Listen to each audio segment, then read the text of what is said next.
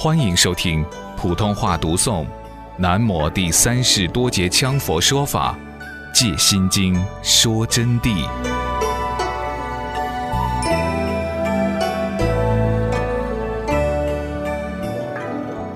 原册的心经赞说，身有二种，一者即行身，以无分别智，内证二空离诸分别，无能所行为形象。故曰行身。原策在《心经赞》当中啊，他就告诉了我们，有两种是身。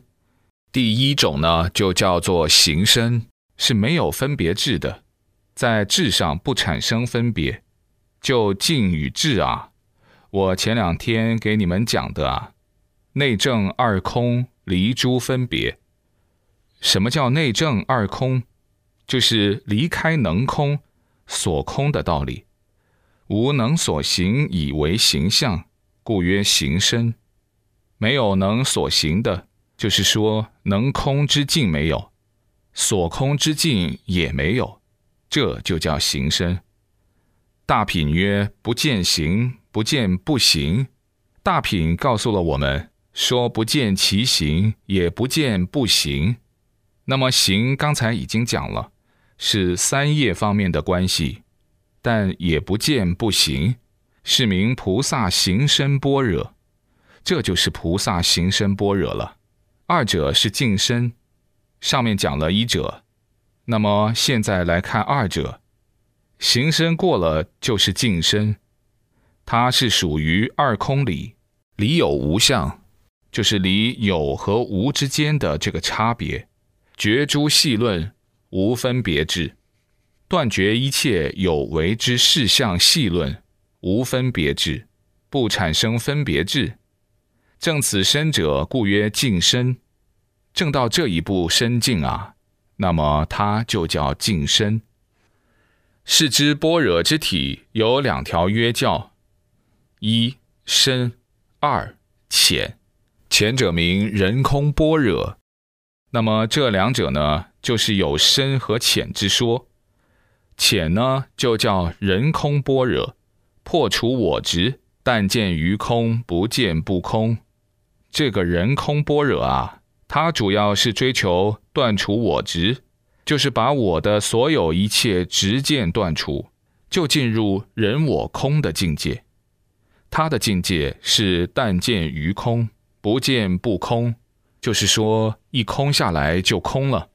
什么都没有了，又不知道妙有的作用，真空即是妙有，就弄不懂了。所以就只晓得从定中入手而正空、正神通、正变化，就不知道妙有即是空。这个境界是为声闻、缘觉、菩萨三乘所同修，都要经过这个路线的。声闻和缘觉都是罗汉啊。同修故，一名共般若。共般若就相当于我们曾经说到法里面有共法与不共法，不共法就单独上师传，共法就可以两三个人甚至于很多个人一起学，这就叫共法。那么般若也有共般若，这个人空般若就叫共般若。此会现前，但正偏真，故名为浅。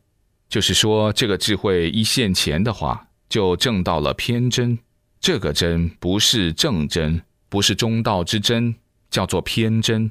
同样是真谛，但这个真谛不中庸、不端正，不是正宗，但同样本是大的很的，因此呢，就称为浅。深者名法空般若。既破我执，又破法执，不但见空，又见不空。就是说，行深般若到深者这个程度啊，是法空般若。此时就破掉了我执了，同时破掉了法执。法执和我执前两天也给同学们阐述过。我是指人我，法是指一切诸法和我们所修持的一切法。法如法欲者的道理，这里也不细谈。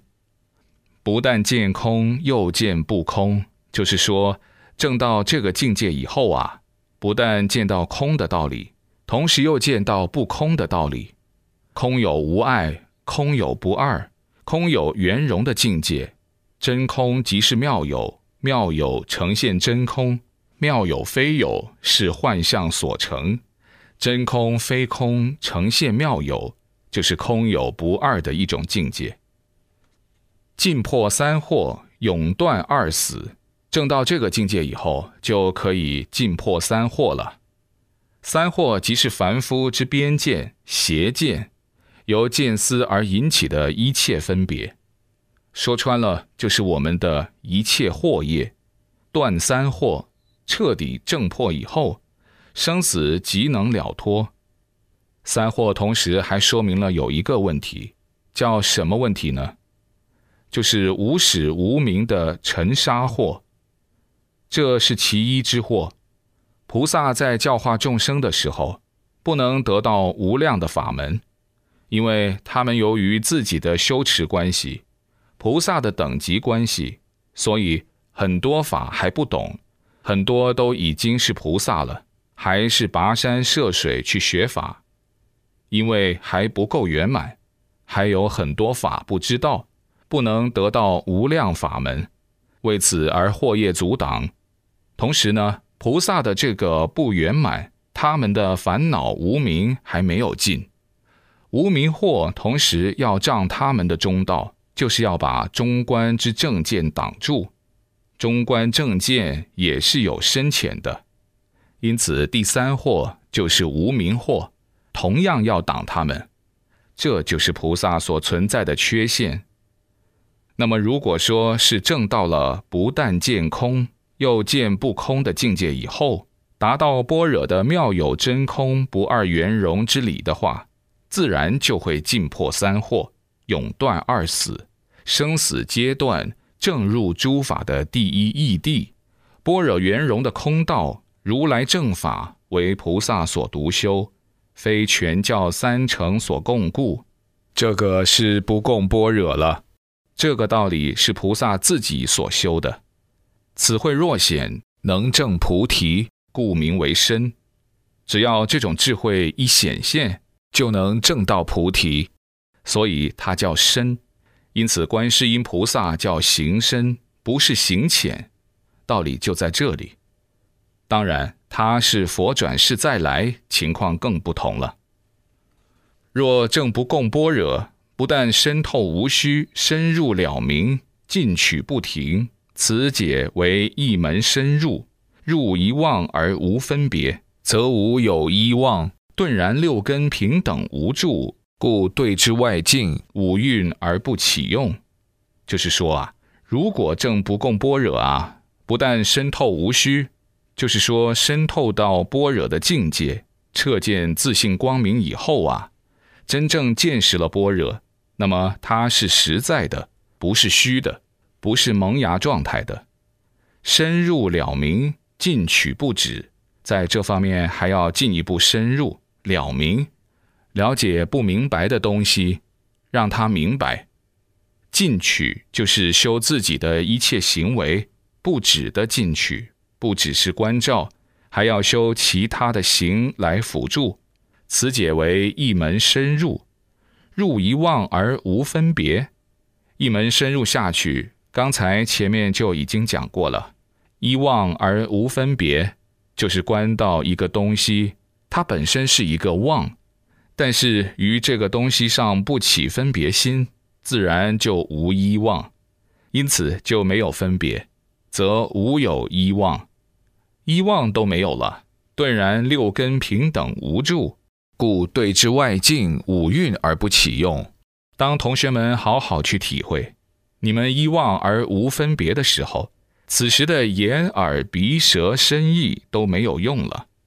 那么眼、耳、鼻、舌、身、意不用是被动的，就是他们自己被动不能启用外境活动，但同样不能牵引你的眼、耳、鼻、舌、身、意，这是六根不能启用，而不是给你说的是六根不想启用，是不能启用，不是不想。